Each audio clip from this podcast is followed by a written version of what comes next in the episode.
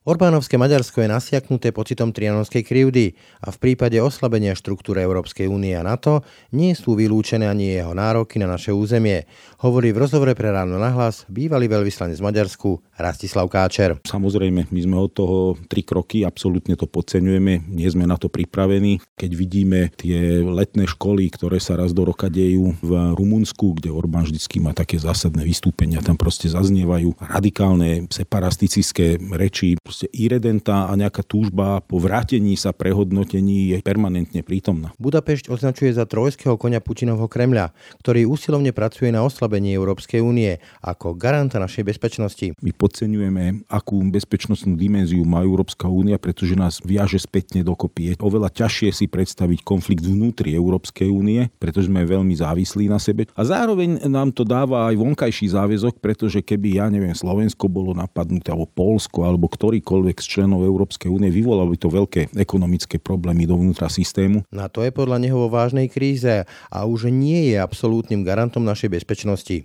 Inú, lepšiu garanciu však nemáme. Nikdy som neveril absolútne, že na to je absolútna hodnota. Čo chcem ale povedať je, že ani v súčasnosti nemáme žiaden iný lepší recept, ako máme Európsku úniu a NATO, čo samozrejme neznamená, že nemáme pracovať na svojich vlastných spôsobilostiach, na hľadaní menších koalícií primeraných krajín, takých ako sme my, čiže Vyšehrad, bohužiaľ trošku deviujúci, ale je tu kopa iných menších krajín. Slovensko stojí pred kľúčovými parlamentnými voľbami. Jednou z možných hrozieb nášho ďalšieho vývoje je aj príklon k tzv. Orbánovskej forme demokracie. Bývalý veľvyslanec v Maďarsku Rastislav Káčer však Orbánovskú demokraciu už za žiadnu demokraciu nepovažuje a hovorí, že ide o sofistikovanú formu autokracie. Tá sa navyše stala účinným nástrojom Moskvy na rozvracanie Európskej únie. Maďarsko je podľa neho stále plné pocitu krivdy za Trianon. V prípade rozvratu našich bezpečnostných štruktúr preto Rastislav Káčer nevylučuje ani otvorenie územných nárokov Maďarska voči Slovenskej republike. Počúvate ráno na hlas. Pekný deň vám želá Brane Dobšinský. Ráno na hlas. Ranný podcast z pravodajského portálu Aktuality.sk štúdiu už teraz vítam eh, bývalého veľvyslanca Rastislava Káčera. Dobrý deň. Dobrý deň, prajem. Eh, vy ste pôsobili ako veľvyslanec v Spojených štátoch, potom v Maďarsku, myslím zhruba rok, eh, kedy ste skončili pôsobenie v Maďarskej republike. Aktuálne sme pred voľbami, veľa sa hovorí o tom, nedávno to v podcaste spomínala ex-premiérka Radičová, že Slovensku hrozí Orbánovská cesta. Vy ste tam pôsobili. Čo si máme predstaviť pod tou Orbánovskou demokraciou? Orbánovská demokracia je niečo podobné pre mňa ako Putinovská demokracia, čiže to demokracia nie je. Je to istý typ sofistikovanej autokracie. Mám dosť prísny pohľad na Maďarsko. Dneska myslím si, že Orbánov režim je prvý skutočne taký ako múdry, prefikaný, sofistikovaný typ autokracie vnútri Európskej únie. Čiže nenazýval by som to demokraciou. Počúval som podcast, ktorý spomínate s pani premiérkou. Mnohom súhlasím s tou analýzou, ktorú tam uviedla. Nesúhlasím s tým, že u nás hrozí úplne taká cesta. Myslím si, že Slovensko je trošku odlišné. Vidím tu množstvo rizík, ale až takú cestu takou skratkou, ako to zvládol Orbán tu na Slovensku, vidím troška komplikovanejšie. To mi tak napadlo jedno také štenie jedného českého historika, že Slovensko malo normalizáciu s husakovskou tvárou, že Slovensko nie je priestorom na radikálne riešenie, že my máme radi také riešenia spoločnej omše, teda e, jeden brat katolík, e, gardista, druhý partizán. Ale späť vážne, Hovoríte, že je to nejaký typ autokracie. Znamená to, že tam povedzme nefunguje to, čomu sa múdro hovorí, že právny štát, že povedzme tie kontrolné inštitúcie, ako je ústavný súd alebo nezávislosť súdnictva, tam je už čiro fikciou? To má mnoho prvkov v sebe. V prvom rade by som povedal, že tam nie je úplne normálny, otvorený, férový politický proces. To znamená, nefunguje tam normálna konkurencia medzi politickými stranami. Politický proces je ťažko deformovaný. Voľby síce by som označil celku za slobodné, ale celku slobodné voľby bývajú v rôznych autokratických krajinách a vždy s rovnakým výsledkom. Teraz nedávno prebehli voľby Bielorusku, prekvapivo žiaden opozičný človek. A pritom si myslím, že tie voľby aj v tom Bielorusku sú zrejme relatívne slobodné, ale politický proces proces je absolútne dokaličený. Hovoríte dokaličený, tá súťaž je teda nie je férová v čom? Že si povedzme tie vládne strany majú iný prístup k finančným zdrojom, alebo prekresľujú sa hranice volebných obvodov, alebo ako? To je mnoho prvkov, toto naozaj je taká variabilná geometria, symetria toho. V prvom rade nie je tam normálny mediálny proces a politické strany, politickí hráči, politické subjekty nemajú rovnocenný prístup k médiám a k robeniu nejakej verejnej politiky. Druhá vec je samozrejme financovanie. Tá krajina je tak spútaná dokopy, že kto by chcel podporovať finančne skutočne opozičné strany, tak e, myslím si, že nemá absolútne žiadnu šancu dostať žiadnu zakázku, budú ho vytesňovať, vyhrážať sa. Ten štát sa veľmi scentralizoval, znamená, že vždy niekto v rodine je nejakým spôsobom na štáte závislý a fungujú tam také inteligentné formy vyhrážania. Rozumieš, rozumieš, ak túto teta Tilda vieš, je tam a ty nám budeš robiť problémy. A tak ako... Chceš, aby tvoja rodina trpela, hej, či klientský štát? Je to tak, presne tak. A mnoho ľudí sa preventívne stiahlo. A veľmi to pripomína také komunistické časy, kedy ľudia majú takú samokontrolu a samocenzúru. Deti mohli študovať. Aby sa čokoľvek dialo, aby mohli fungovať. Veľmi veľa mladých ľudí odišlo preč. Ale myslím si, že to ide ďalej. Osobne si myslím, že sú využívané spravodajské štruktúry na zisťovanie diskreditácie, vyhrážania, takisto taká, ako nazvime to pseudoopozícia, ľudia, ktorí vystupujú formálne ako opozícia, ale pritom sú platení skôr ako opozičný kompars na to, aby znemožňovali opozíciu. Je to celá škála záležitostí. Vrátanie naozaj toho finančného vydierania, tam je absolútna centralizácia, to, čo u nás popisujem ako korupciu, tak myslím si, že tam to má ešte obľudnejšie rozmery, pretože je to značne centralizované rozdávanie všetkých zakázok, ide len tým pravým a, a každý, kto prejaví akúkoľvek mieru rebelstva v tomto, tak tej chvíli odpísaný, odstavený a ide bokom. Pravdu povedať, ale ten opis dosť sedí aj na ostatné roky Slovenska. Možno len tá miera je trošku iná, ale bežný človek by sa mohol spýtať, no a žije sa im tam zle? Maďarsku sa relatívne z V4 darí ekonomicky najhoršie, to je fakt, ale to neznamená, že sa im darí nejako dramaticky zle. Maďarsko je jedna z krajín a možno, že to bola aj časť tej sociálnej frustrácie, ktorá pomohla Orbánovi takýmto spôsobom uchopiť moc.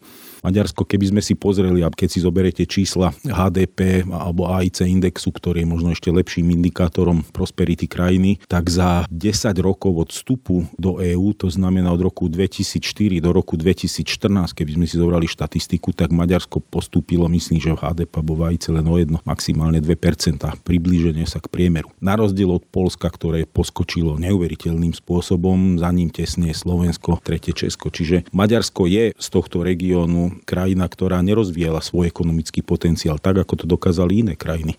Viedel som to za 5 rokov života v Maďarsku.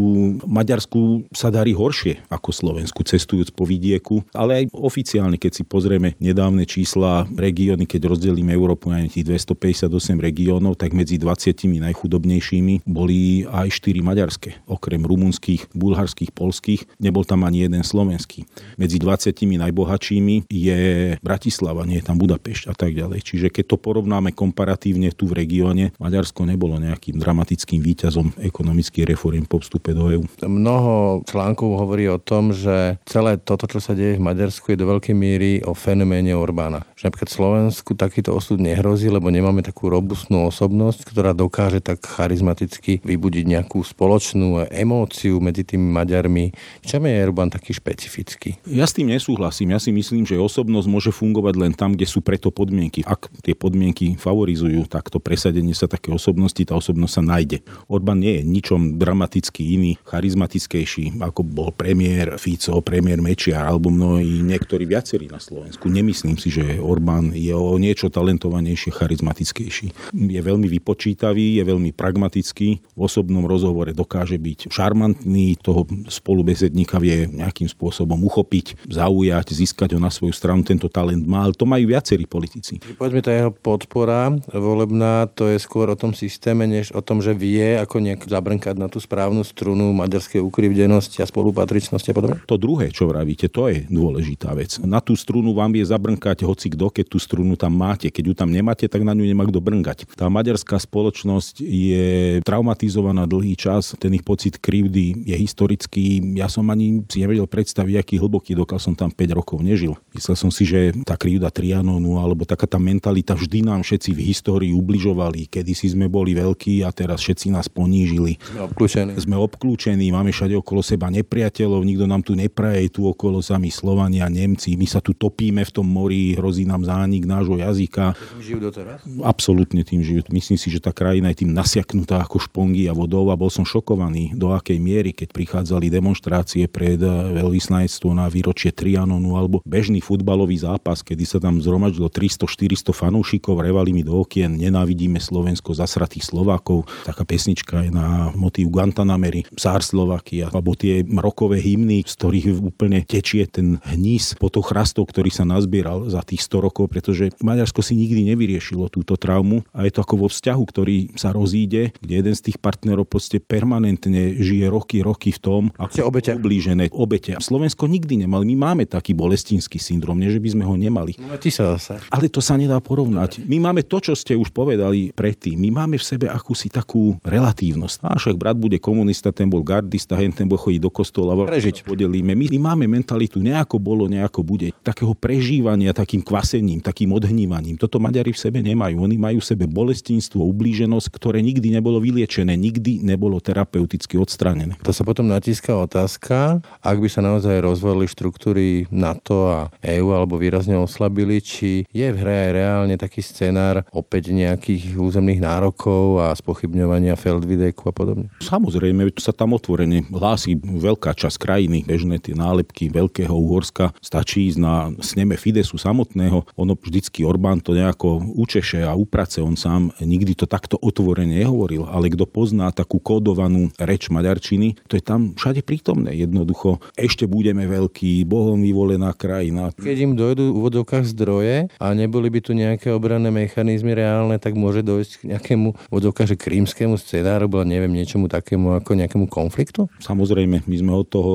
tri kroky, absolútne to podceňujeme, nie sme na to pripravení. Maďarsko sa veľmi výrazne angažuje na západnej Ukrajine voči menšinám, aj v NATO vystupujú dosť nepriateľným spôsobom, blokujú rokovania s Ukrajinou, spoluprácu s Ukrajinou, vydieraním Ukrajiny a tak ďalej. Keď vidíme tie letné školy, ktoré sa raz do roka dejú v Rumunsku, kde Orbán vždycky má také zásadné vystúpenia, tam proste zaznievajú radikálne separatistické reči. Na samotnom parlamente, na budove parlamentu je vyvesená maďarská vlajka, nie európska, ale sikulská vlajka, na ktorú si ten región v Rumunsku si Maďarsko robí permanentný nárok. Tam proste iredenta a nejaká túžba po vrátení sa prehodnotení je permanentne prítomná. Keby naozaj prišlo niečomu takému, že niekto zavelí, že na Komárno alebo na Košice, tak by si nepoťukali na čelo? Nie, k tomu nemôže dojsť, pretože Maďarsko nemá na to ani vojenskú sílu, ani vojenskú kapacitu. To je ich sen. Ten sen je bláznivý, ten sen je nerealizovateľný za normálnych podmienok. Maďarsko nemôže vojensky ani bezpečnostne ohroziť nikoho zo susedov, ani Slovensko, nie, hoci naša obrana je absolútne mizerná, horšia ako Maďarská, ale v konfrontácii na to Maďarsko nemá. Myslím si, že ani nie je také hlúpe, to je príliš prvoplánové. Môže to byť len akýsi ventil, hej? To riziko je oveľa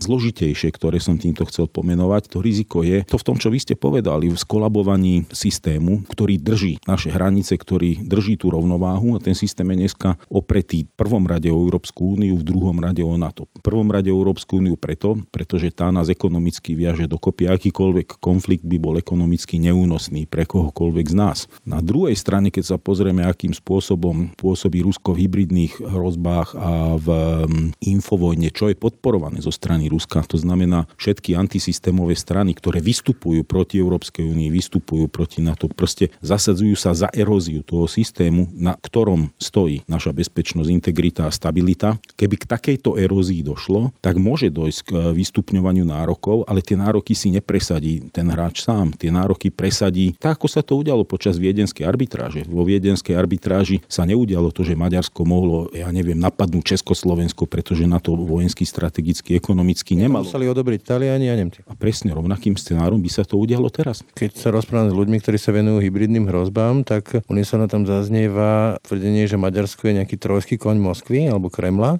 Je to tak, respektíve z čoho to vyplýva? Prečo je taká afinita Orbán, Putin? Je to tak, o tom nemám absolútne žiadnu pochybnosť. Vyplýva to z dvoch vecí. V prvom rade Orbán sadil na ten svoj model také sofistikovanej autokracie, absolútnej moci. Profituje z toho, profituje on, jeho rodina, jeho blízki ľudia ekonomicky, že prekročil Rubikon, kedy každá výraznejšia politická zmena by jeho ohrozovala zásadným spôsobom. Nie len ako politicky, ale možno aj trestnoprávne, hej? Áno. A Putin v tomto je skvelý, on mu nebude vyčítať tak, ako mu vyčítajú iné európske krajiny alebo bruselská komisia, že toto nedržiavaš, tamto nedržiavaš, toto sa deje s eurofondami, tuto máš neslobodné médiá, tuto máte utlčené občianský sektor a tak ďalej, alebo pod papučou celú akadémiu vied, univerzity a ja neviem čo. No proste z Moskvy takáto kritika nepríde. Z Moskvy príde, ako hovoria naši bratia Česi, poplácení po ramenou. Sorry, že skočím do rečí, niečo také ako svojho času Vladimír Mečer hovoril, no keď nás nebudú chcieť na západe, obratíme sa na východ. On sa na to už aktívne pripravuje, že to je hľadanie takéhoto spojenectva podpory v Moskve, ale aj obchádzanie si tretich trhov. Myslím si, že aj také hľadanie užšej spolupráce s Čínou, otváranie sa tým východným trhom, to už je politika minimálne 6-7 rokov.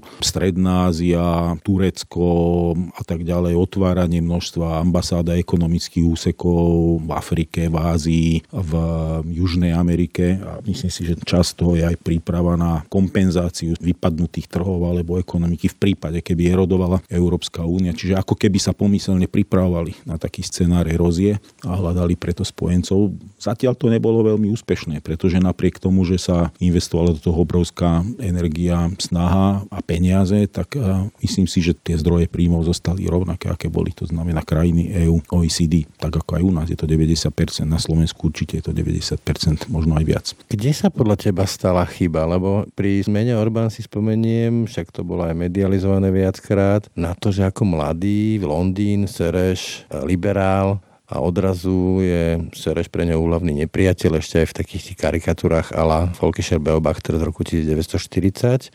Ty si hovoril, že musí tam byť niečo, na čo on odpoveda, nejaké volanie. Na aké volanie vlastne odpoveda? Myslím si, že veľmi pragmaticky pochopil, kde je úvodzovka jeho politický zákazník. Pochopil sám svoju krajinu a využíva to. Podľa mňa, ako vo všetkom, zrejme je aj trošku viacero faktorov. Jeden z nich bol, že on naozaj počítal, že vyhrá voľby, predtým bol tak porazený tesne, zanechalo to v ňom takú traumu. Myslím si, že on je natívne človek veľmi bažiaci pomoci, že tu moc chce. A Orbán začiatkom 90. rokov bol iný Orbán Orbán, ja som patril absolútnych obyvateľom aj toho ranného Fidesu 90. rokov veľmi, bol som mnoho priateľov v tom rannom Fidese, mnohých ľudí, ktorých som obdivoval. Bohužiaľ z toho ranného Fidesu 90. rokov skoro všetci odpadli, takí normálni, ktorí boli vzdelaní a prozápadní ľudia, ktorí odišli od Orbána, rozišli sa s ním zlom. Orbán sa dneska k ním pomaly nehlási, ale boli to ministri, štátni tajomníci prvých Orbánových vlád. Dneska nevedia prísť Orbánovi na Proste Orbán pochopil, kde leží zdroj moci pochopil, ako ho uchvátiť, pochopil traumy, videl, ako sa darí Jobiku s jeho nacionalizmom. Uchopil to, ten Jobik vylágroval z Nuka, ukradol jeho témy, odsunul ho na bok a stal sa Viktorom I, záchrancom Maďarska a kresťanskej Európy v úvodzovkách. Nebolo to do veľkej miery aj tou ponukou na tej druhej strane, niečo podobné ako Trump možno vyhral preto, lebo demokrati vsadili na Clintonovú s tými všetkým, čo za sebou mala. A v Maďarsku tam sa nedá nespomenúť si na to Ďurčanovo. Teraz skúsim to povedať veľmi slušne. Odrbávali sme vás ráno, odrbávali sme vás večer, odrbávali sme vás celé dni. Áno, samozrejme, áno. Tam boli obrovské chyby vo vládnutí a napokon však, keď som... Také sklamanie maďarského voliča, že bol ochotný alebo je ochotný doteraz tolerovať, povedzme, že v vodovkách tú tvrdú ruku? On bol ochotný tolerovať na začiatku také uchopenie tej moci a už dneska mu nič iné nezostáva, lebo žaba je už uvarená, nevie z toho kotla vyskočiť. Čiže na začiatku to určite bolo obrovské množstvo chyb Ďurčáňovej vlády a napokon, keby sme sa pozreli na ten nižší výkon, ekonomický výkon Maďarska po vstupe do EU, no tak za to môže Ďurčáň a nie Orbán. Jednoznačne, že tej krajine sa až tak ekonomicky nedarilo a napokon bola tam priznaná korupcia a evidentne tam bolo sklamanie z efektívnosti vlády. To nikto nemôže upreť. A to zásadne pomohlo. Orbánovi pomohlo sklamanie z predchádzajúceho vládnutia a plus tie nevyzreté traumy, o ktorých som povedal. On je veľmi talentovaný človek, ako tú moc uchopil a uchopil ho absolútne konzekventne, bol pripravený na prevz prevzatie moci. Bol na to sám, samovládca, zmenili potom ústavu tak, aby si tú moc už ďalej len upevňoval, pretože dneska teoreticky už pri získaní 40% hlasov disponuje tá strana ústavnou väčšinou. Navyše veľmi scentralizoval, odobral pravomoci z úrovni krajov a od samozpráv. Čiže krok za krokom, ako keď sa kraja saláma alebo čabajská klobasa po tenkých prúškoch, ale robil to v istom tempe, bol na to pripravený, mal na to plán. Už dneska je žaba uvarená, už nevie vyskočiť z kotla. Sme stredoeurópsky región a objavujú sa tu aj také úvahy o tom, či sa po tých 30 rokoch nedieje niečo ako návrat spred roka 89, akási vzbúra tých, ktorí prehrali v tom 89. u nás. A myslíš si, že Slovensko sa dokáže vyhnúť e, tomu osudu v Strednej Európe, osudu Maďarska, Polska? Polsko vnímam predsa trochu inak. Maďarsko na tom ozaj nie je dobré a tam to nebude ľahké vrátiť sa nejakej naozaj fungujúcej skutočnej demokracii. To nebude ľahké. V Polsku si myslím, že sa to dá. Tam stále médiá nie sú v takej forme, napriek snahe Kačinskovcov tú krajinu. Ale či to nie je trend? Tento región či nemá nejaký trend? Myslím si, že to je zložitejšie než trend tohoto regiónu. Ten trend vidíme vo všetkých demokraciách. V Spojených štátoch vidíme neuveriteľnú polarizáciu, brutalizáciu, vulgarizáciu politiky.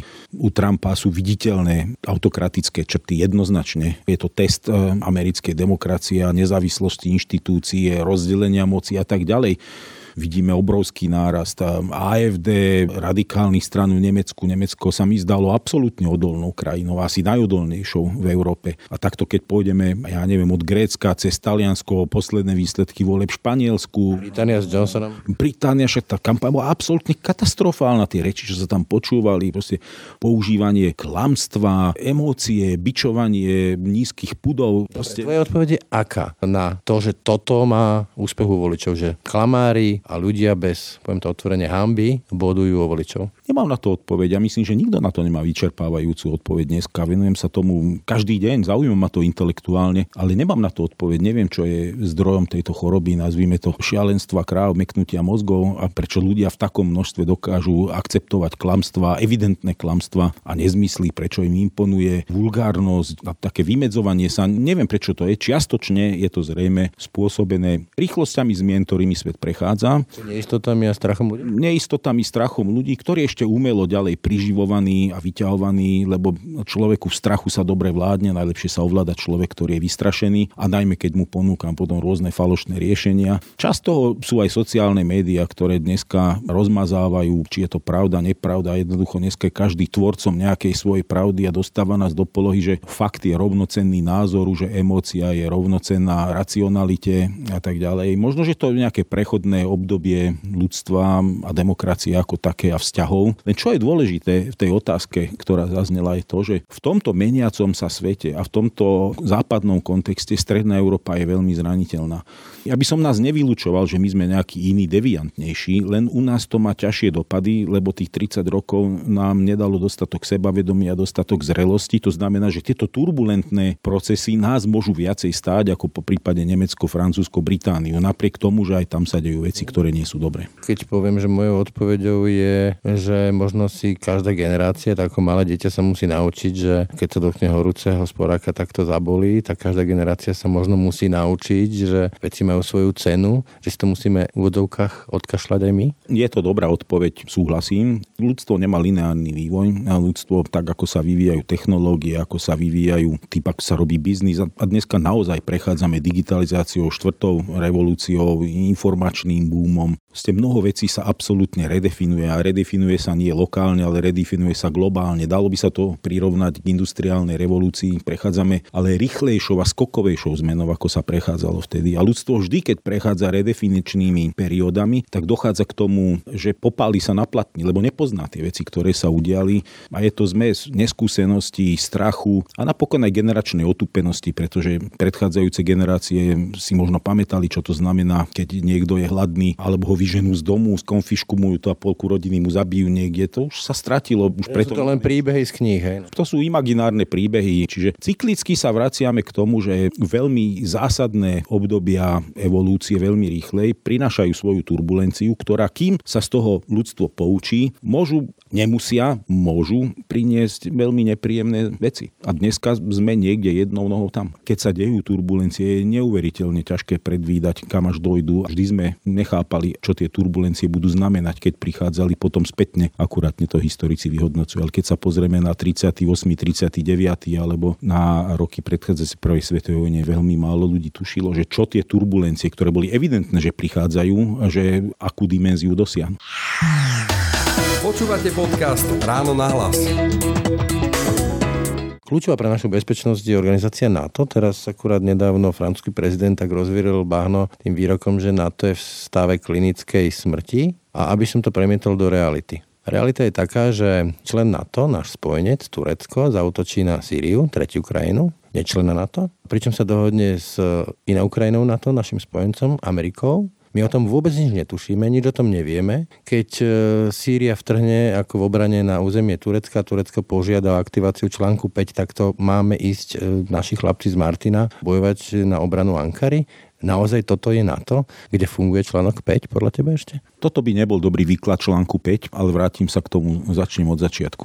A poviem na to možno, pre slovenskú bezpečnosť a stabilitu je kľúčová Európska únia a za tým NATO. EU ako soft power a NATO ako ten hardware vojenský. EU preto, pretože nás neuveriteľným spôsobom viaže dovnútra dokopy, robí nás vzájomne vnútri Európskej únie zaviazaných jedných voči druhom a závislých zároveň jeden na druhom, pretože keď sa pozrieme na vnútorný obchod, ten vnútorný obchod je obrovský, keď sa pozrieme aj na tú soft power toho voľného pohybu ľudí a tak ďalej, my podceňujeme, akú bezpečnostnú dimenziu má Európska únia, pretože nás viaže spätne dokopy. Je oveľa ťažšie si predstaviť konflikt vnútri Európskej únie, pretože sme veľmi závislí na sebe, čo je dobré. A zároveň nám to dáva aj vonkajší záväzok, pretože keby, ja neviem, Slovensko bolo napadnuté, alebo Polsko, alebo ktorýkoľvek z členov Európskej únie, vyvolalo by to veľké ekonomické problémy dovnútra systému. To znamená, bol by to príliš drahý špás aj pre Francúzsko, aj pre Nemecko, aj pre Britániu a nemohli by to len tak nechať a sa na to adlibidum Áno, to, čiže tuto by som začal.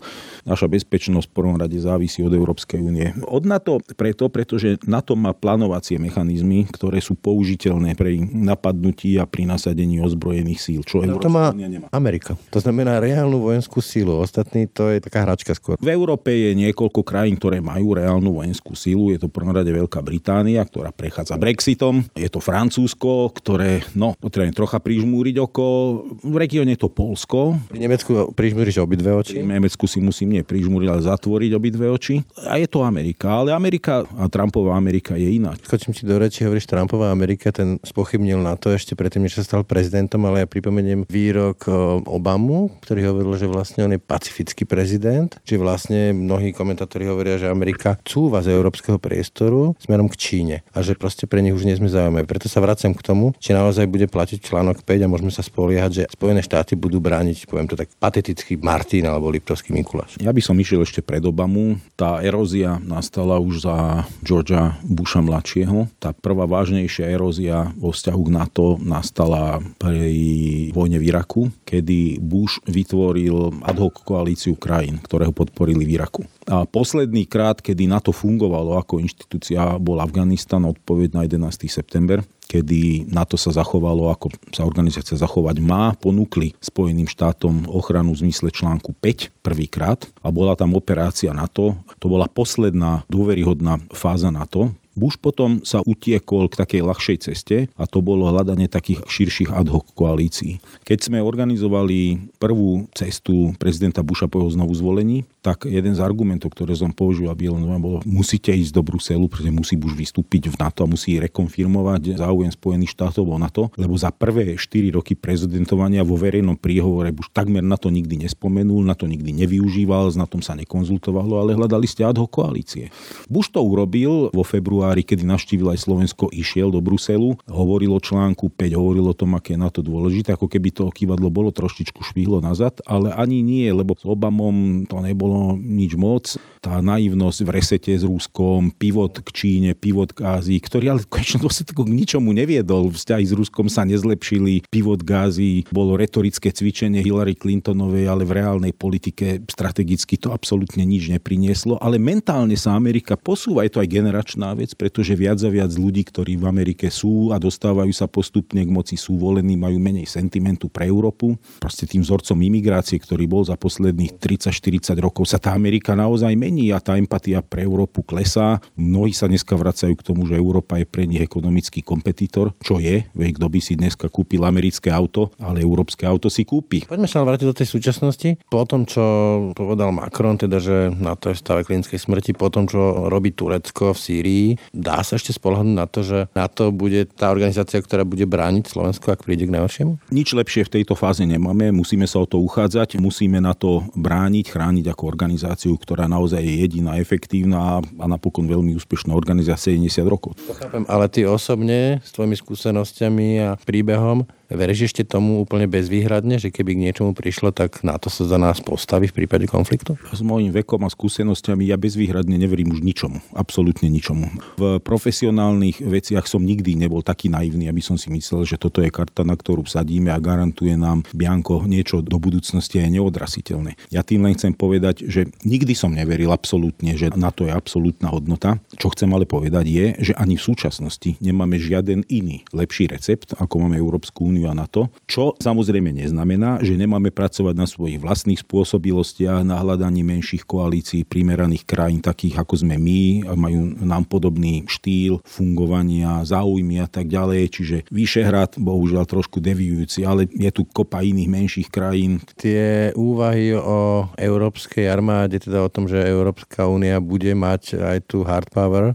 ja to počujem niekedy od Helsing, to je koľko už takmer 20 rokov, alebo koľko. Podľa teba je to slepé ulička, alebo má to nejakú reálnu šancu? Veľmi verím silnú Európu a zjednotenú Európu, respektíve veľmi by som chcel, keby sa nám podarilo Európu zjednotiť tak, aby to bola nejaká konfederatívno-protofederálna štruktúra, ktorá má centrálne právomoci vnútorné úzké, ale jasné v tých veciach, ktoré sú dôležité a vzýšný je silná decentralizácia.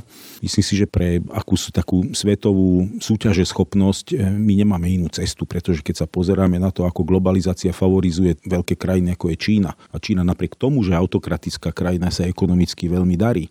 Keď vidíme, že Amerika napriek vnútorným problémom a svojej rozštiepenosti stále si zachová istú strategickú kapacitu vojensky minimálne, ale aj ekonomicky.